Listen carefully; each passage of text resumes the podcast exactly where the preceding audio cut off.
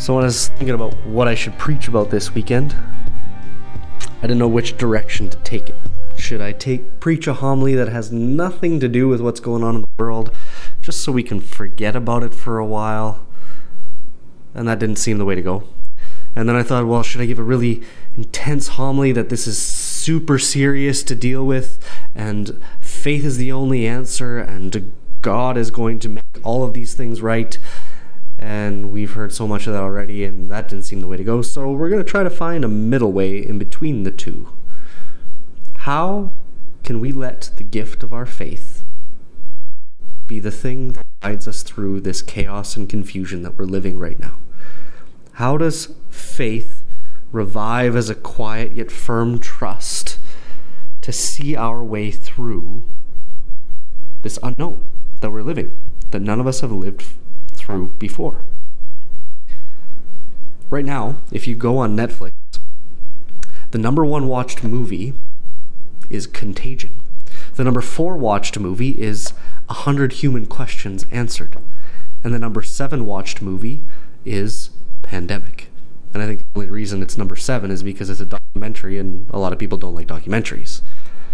But one of the temptations that we have in times of crisis or of suffering, hardship, is that our vision gets narrowed, that we become so intensified on what is at hand that it's the only thing that we think about, it's the only thing that we see.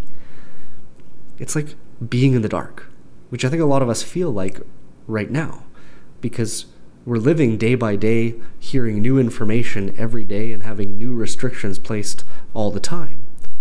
Being in the dark. And when you're in the dark, all you can do is react to what's in front of you, because you can't see far enough ahead to make decisions about where you're going and how you're going to get there.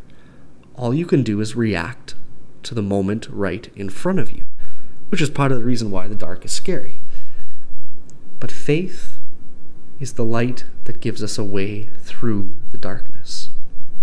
I don't know about you, but one of the idioms or one of the phrases in our Christian faith that just drives me bananas is, well, it must have been God's will, so we just have to learn to find a way to accept it. Baloney. I don't like that way of looking at things. But then we look to the gospel today, and Jesus says, this man was born blind so that God's glory might be revealed through him. Well, if Jesus said it, then it must be true.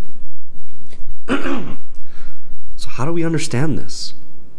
How do we understand this saying that it was God's will that this evil take place?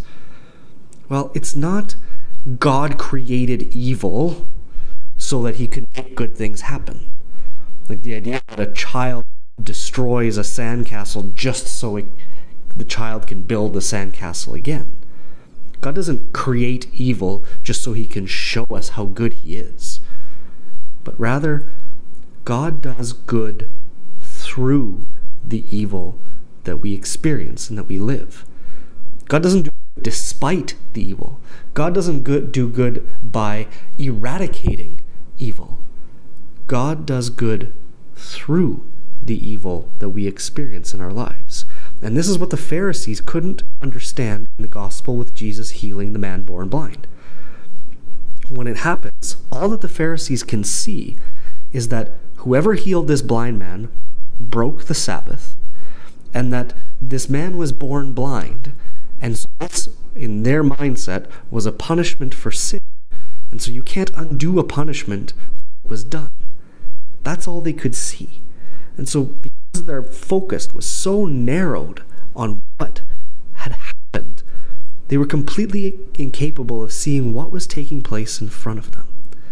First, the man born blind says, never was it heard that a man born blind was healed. This has never happened before. Why can't you see that this is something special and unique? The second thing is, John, when he writes his gospel, is not subtle about what he's trying to convey. Jesus, to heal the blind man, takes mud from the ground and sends him to the pool of Siloam. The mud is a direct reference back to the creation of Adam, God took the dust of the earth and formed man, created him in God's image and likeness. And the pool of Siloam is a direct indication towards the new creation that is given through the waters of baptism, this new life. But the Pharisees can't see because their vision is so narrowed by the wrong, the evil that is being done in front of them, that they can't see how God's glory is being revealed through Jesus Christ. Because God does not create evil to do good, because he sees things differently. And we hear that in each one of our readings today. Samuel, when he comes to choose the next king of Israel, he says to Jesse, "These sons, all these sons that you think are the best choice, it's not who God chooses, because God sees differently. God chooses David, the least appropriate choice to be the king of Israel." Or St. Paul in his letter to the Ephesians, that everything exposed by light becomes visible. That this light changes the way that we see things. Or in the psalm that we had today, Psalm 23, that we know very well, there's this verse that's really interesting in the midst of it. I think sometimes we just look over.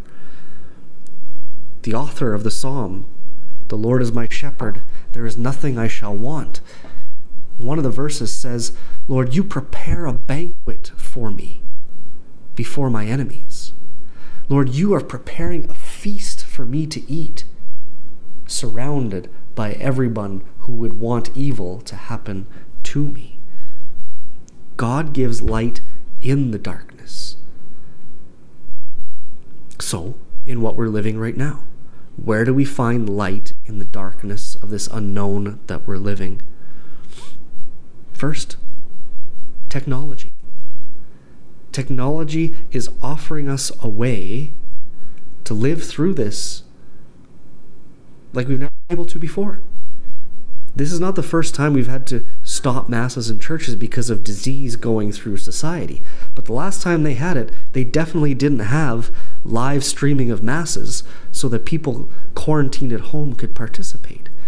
The amount of people that I've seen connecting through Zoom or Twitch or Google Hangouts or ways of connecting and conversing through FaceTime to stay connected even though we're all in self-isolation. Social media is finally becoming social. It's keeping us connected even though we have to stay separated from one another. Or time. How often have we said, "I never have enough time"? We've got all the time in the world now. What are we going to do with it?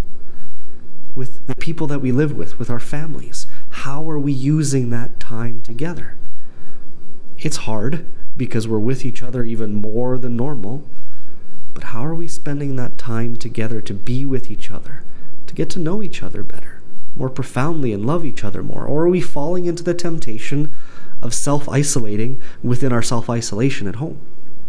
That we go into our respective rooms because it's easier than dealing with the struggle of being together. Finally, God. God in our lives. It's so easy in the normal routine of our life to let material things and our responsibilities take precedence before God. That they're the most glaring need at the moment, and so God kind of gets put on the back burner. Well, as we get more and more restrictions on the freedoms of what we're allowed to do, we have room for God.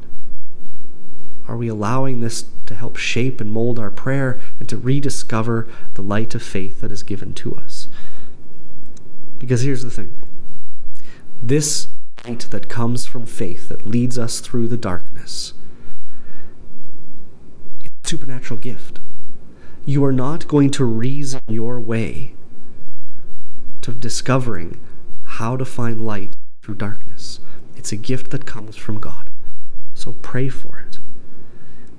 Let the light of faith be your guide through the darkness.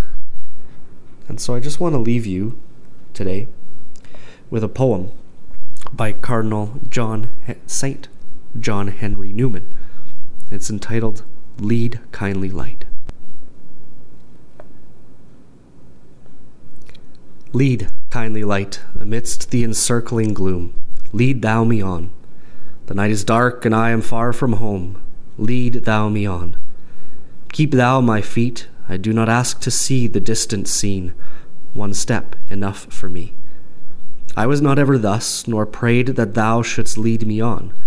I love to choose and see my path, but now lead thou me on. I loved the garish day, and in spite of fears, pride ruled my will. Remember not past years.